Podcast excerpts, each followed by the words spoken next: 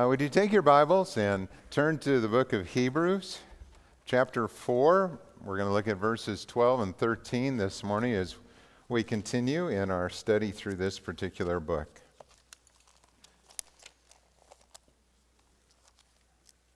Hebrews chapter 4, verses 12 and 13. Listen to this. For the Word of God is living and active. It is sharper than any double edged sword. It penetrates even to dividing soul and spirit, joints and marrow.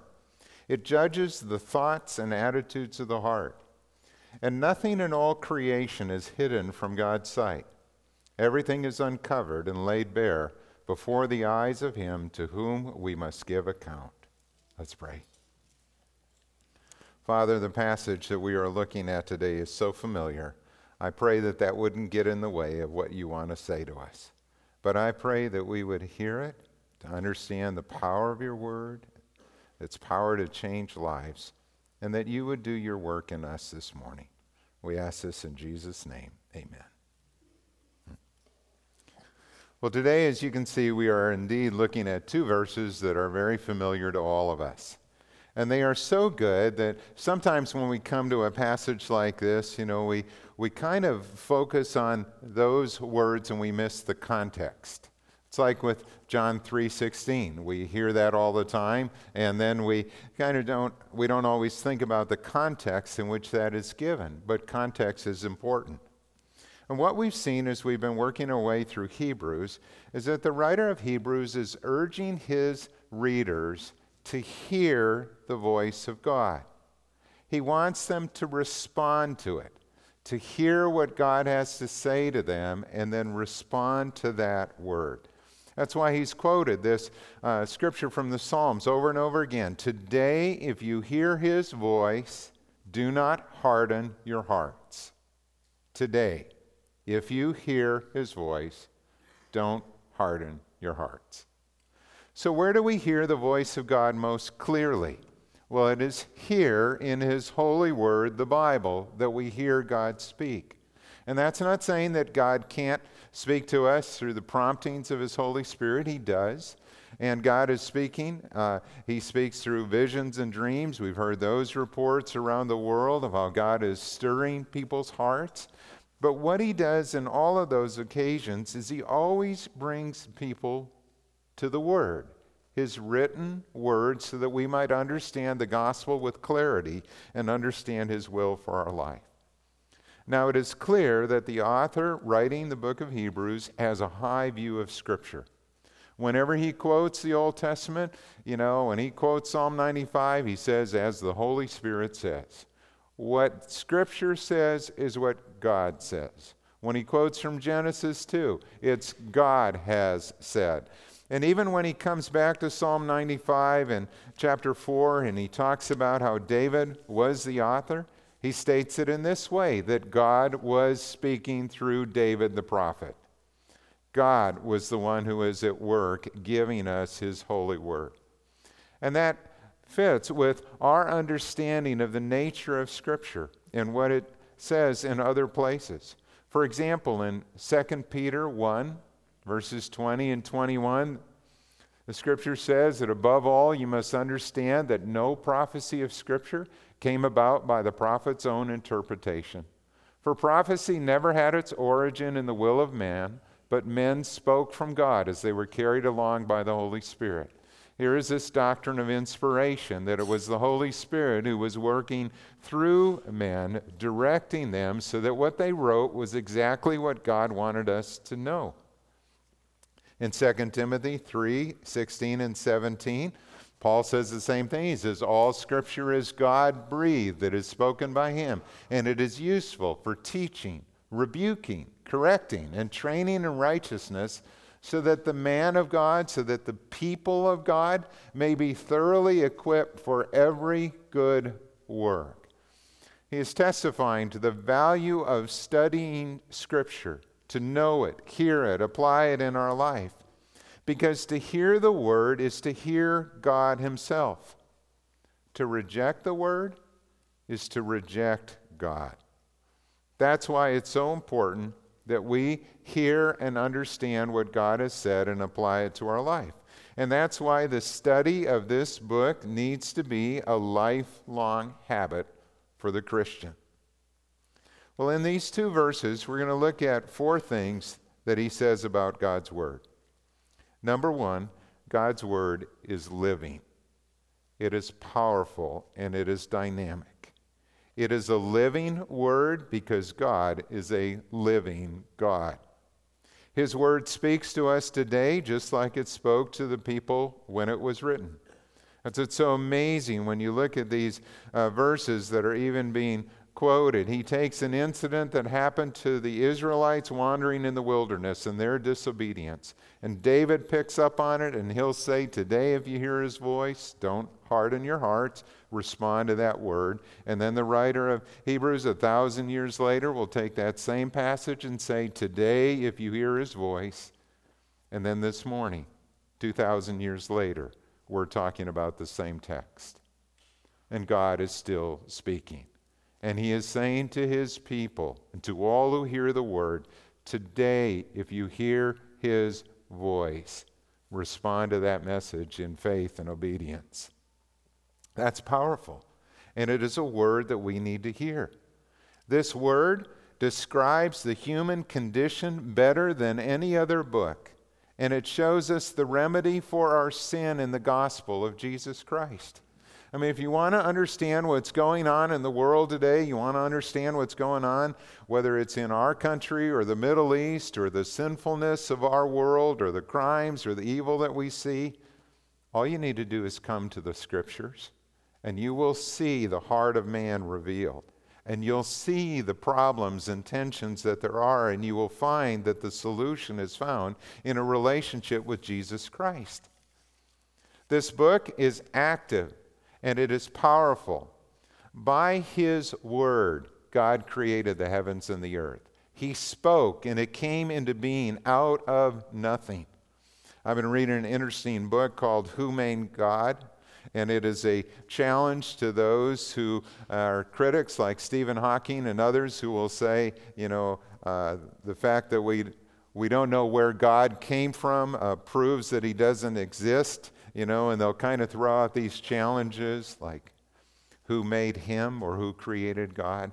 And this particular Christian author writing this book is talking about the world as we see it and how clearly things that we observe in science and nature fit with the biblical record.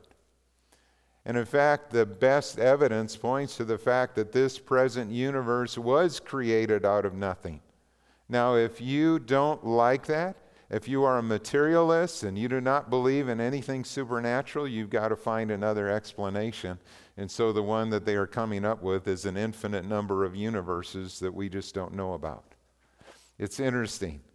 Rather than take what is clear in the evidence, they want to find something else that will deny the existence of God. By His word, He sustains it all. He gives life and breath to every creature. By his word, he gives sight to the blind and he gives life to the dead. We see that in Jesus' ministry. And by that very word, we are born again. When we hear the scripture, we hear the gospel, and we respond to that in faith, we are born again by the power of the Holy Spirit.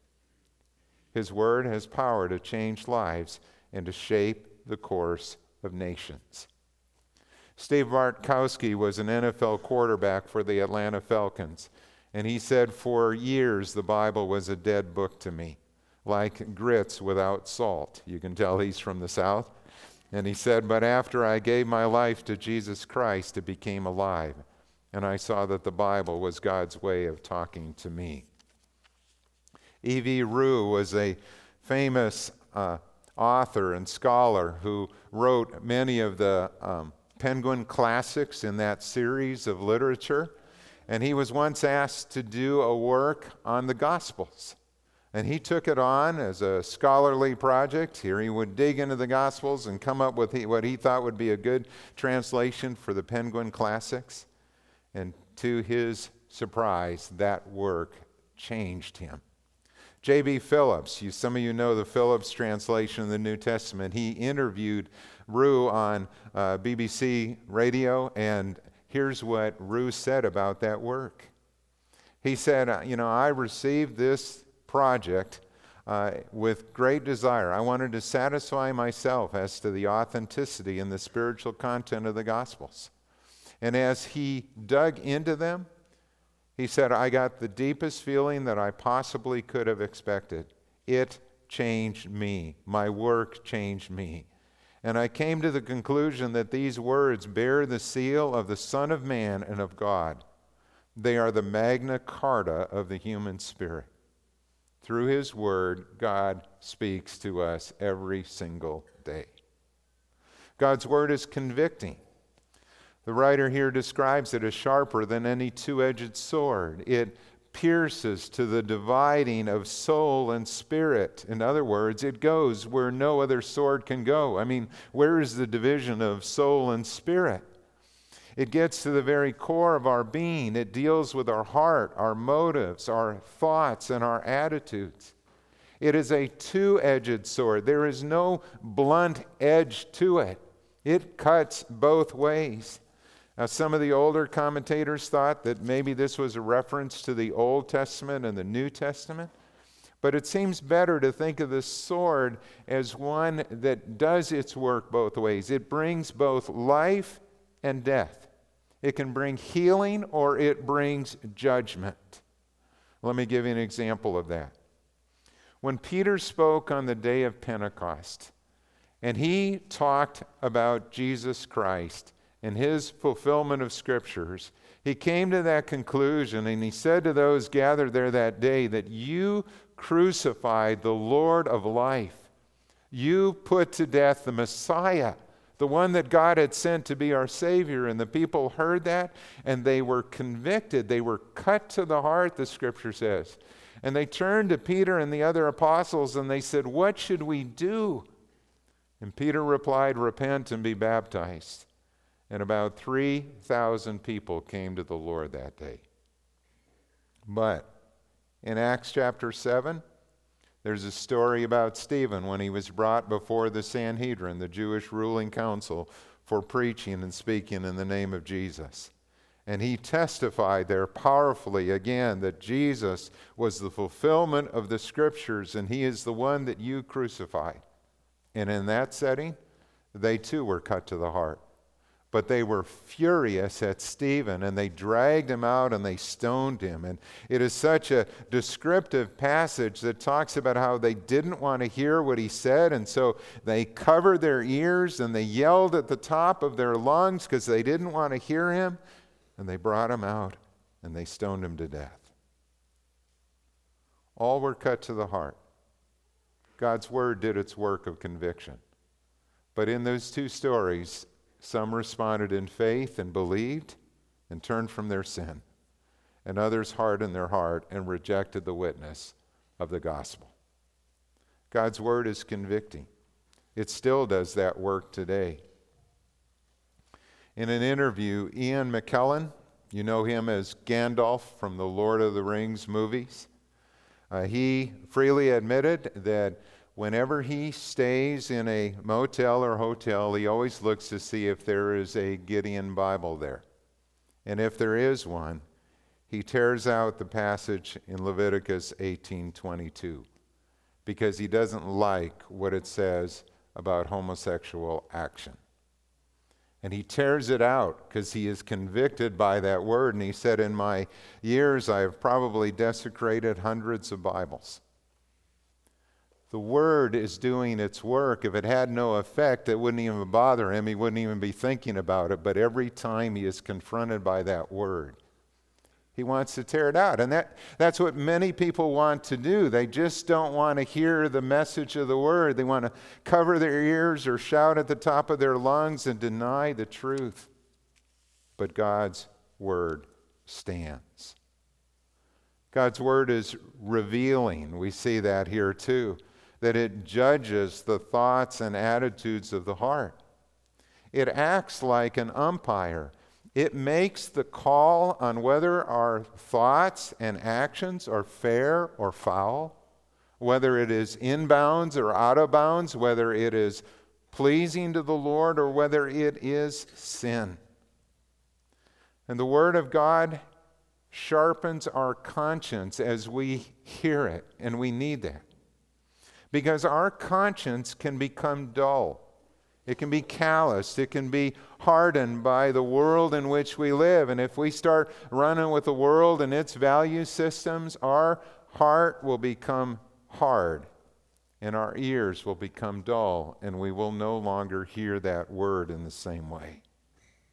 But when we come to the word with an openness, God's word again sharpens our conscience, shows us how we are to live, helps us to make wise decisions. It gives us counsel, wisdom, correction. It gives us everything that we need. The Psalms and Proverbs repeatedly talk about the value of wisdom and the importance of making it a habit to meditate on the Word of God. To hear it, read it, study it, pray over it, meditate on it, memorize it, hide it in our heart, because all of that has value. Take a look at this passage in Psalm 19, verses 7 to 11. The psalmist tells us that the law of the Lord is perfect, it refreshes the soul. The statutes of the Lord are trustworthy. You can count on them. They make wise the simple. The precepts of the Lord are right. They give joy to the heart. The commands of the Lord are radiant. They give light to the eyes. The fear of the Lord is pure, it endures forever. The decrees of the Lord are firm, and all of them are righteous. Go on to the next. They are more precious than gold, than much pure gold, as he speaks of their value. They are sweeter than honey, than honey from the comb. And by them your servant is warned. In keeping them, there is great reward. Here's the psalmist meditating on the Word of God and its value its importance. When we choose to live our life based on the truth of God's Word, He changes us. We grow in our relationship with Him. We gain wisdom for the things that are going on in our life.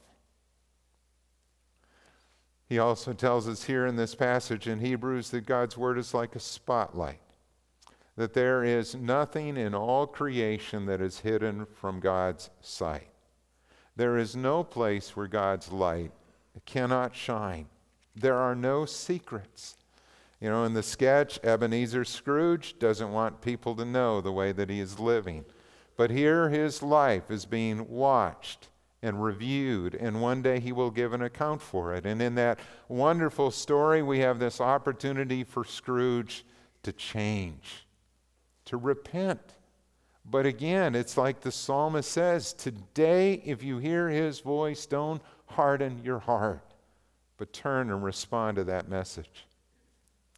Author and theologian R.C. Sproul told this story about his conversion. He said, When I was a young man, I went to a church related college, but I actually went on a football scholarship, not because of any interest in the church. He was not a believer, but here was a way to get his college paid for, so he decided to go to this particular school. At the end of his first week, which was spent in freshman orientation, my roommate and I decided to hit some of the bars across the border. You know, he was focused on drinking, having a good time, you know, and he said, when we got to the parking lot, I realized, though, that I was out of cigarettes. So he went back into the dorm to the cigarette machine, which surprises me that at that time there were actually cigarette machines in dorms. Uh, and he said, I got my luckies, and I turned around, and there I saw the captain of the football team sitting at a table. And he motioned us over, and he spoke to me and my roommate, and he wanted to chat with us. And we sat down and listened. You do that when the captain of the team calls you over. But what he talked about was surprising to him. He said, This was the first person I ever met in my life that talked about Christ as a reality. He had never heard someone talk so personally about Jesus Christ and the relationship that he had with him. He didn't give a traditional evangelism talk to me, he just kept talking about the wisdom of the Word of God. And he quoted Ecclesiastes 11:3 that says, "Whether a tree falls to the south or to the north, in the place where it falls, there it will lie." Sproul said, I feel certain that I'm the only person in church history that has been converted by that verse. he said it, it cut to his heart. He said, God took that verse and he struck my soul with it, and I saw myself as a log that was rotting in the woods, and I was going nowhere. And after that conversation, when I left that guy's table, I went up to my room, and in my room by myself, in the dark, I got down on my knees and I cried out to God to forgive me. Powerful. God's word is powerful. What did he hear that day? He heard a young man who was talking about Jesus Christ like he was his friend. He was Lord and God, and he gave testimony to that. He heard wisdom, wisdom from the scriptures that can come from unlikely sources or books that we may read, but as we saw earlier, all of scripture is God's word. It is all instructive or helpful for us, and that's why at a certain moment or time, God can take that word and drive it home like a sword, a two edged sword into our heart. I've felt that cut, and I'm sure you have too. And I felt that cut when it converted me and reminded me of my sin and my need for a Savior.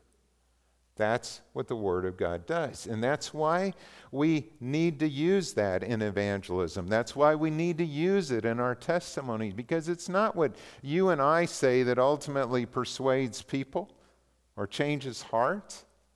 It's the Word of God, it's what God says that cuts through all of the smokescreens and all of the defenses and convicts us of our sin. And fourthly, God's word is binding, it holds us accountable, it is the final authority. He tells us that everything is uncovered and laid bare before the eyes of Him to whom we must give an account. Those words are so descriptive. Everything is uncovered and it is laid bare before the eyes of whom? or before the eyes of him to whom we must give account. Just think about these two words in that. The word uncovered is the word naked. Everything is exposed. And to think about that one day standing before the Lord without any secrets, nothing hidden, that is unsettling for those who have something to hide how much better it is to confess our sins now and have them covered by the blood of Jesus Christ and dealt with before we get to that day. How much better it is to know that we are in Christ and everything has been taken care of than to stand before Him on that day and have everything revealed. In the book Till We Have Faces, C.S. Lewis just dramatically pictures this when the character in that story, a woman named Orual, is standing before the gods in that story as it is told. She is there and she wants to defend herself and she's angry about her life and all of the injustices that she experienced and how the gods were not favorable to her. And she is just, you know, she's got her case and she has rehearsed this through her life. And these are all the, the bitterness, all the hurts, all the injustices. And when that day comes when she stands before God, as Lewis pictures it there, what she reads instead is the indictment of her own selfishness, her own selfish love, her own sin. And there's nothing to hide. That's what the scripture is saying that one day everyone will stand before God to give an account for their lives. No secrets, nothing hidden, all revealed. You know that that word is also comforting to know that justice will be done. There'll be no unsolved crimes. There'll be no unsolved murders. You know, I, I even think about that with a case like Jacob Wetterling, that God knows and there will be justice done in that day. And I think about all of those situations going on around the world. Everything is uncovered. And the word laid bare, that's another just descriptive word. It's actually a wrestling term. And it was used in Greek wrestling to describe a hold that involved gripping the neck in such a way that it always brought victory. It was a submission hold. in a humorous way, when I think about that, do you remember Andre the Giant, the old uh, pro wrestler? He was known for his sleeper hold that he would put on others that always brought victory. The irony is that in that is that if you've ever seen the Princess Bride movie, when uh, Westley jumps on the back of Andre the Giant, he is giving him the sleeper hold. Which is just, you know, kind of a humorous situation to show there. The point is this that in that day, not only is everything open and exposed, but there'll be no escape. You don't want to get into a wrestling match with God. I mean, he'll, he'll have us in a submission hold if that's what we want. If we're going to fight against him all our life and we're going to rail against what he has said and deny the truth of his word, the day is going to come when all will stand before him and acknowledge that Jesus is Lord to the glory of God the Father. The best thing we can do today with our sin is to confess it to God and deal with it now. And repent of our sin and turn to Him for His forgiveness and grace. And the best thing that we can do with our life is to surrender it to Him as our Lord and our God. God's Word is powerful, it is living, and through it, he still speaks. God's word is convicting, it cuts to the heart. God's word is revealing, it shows us our sin. God's word is binding, it is the final authority. But God's word is also purifying, it is life. That when we choose to live according to that word, He changes us and we are born again.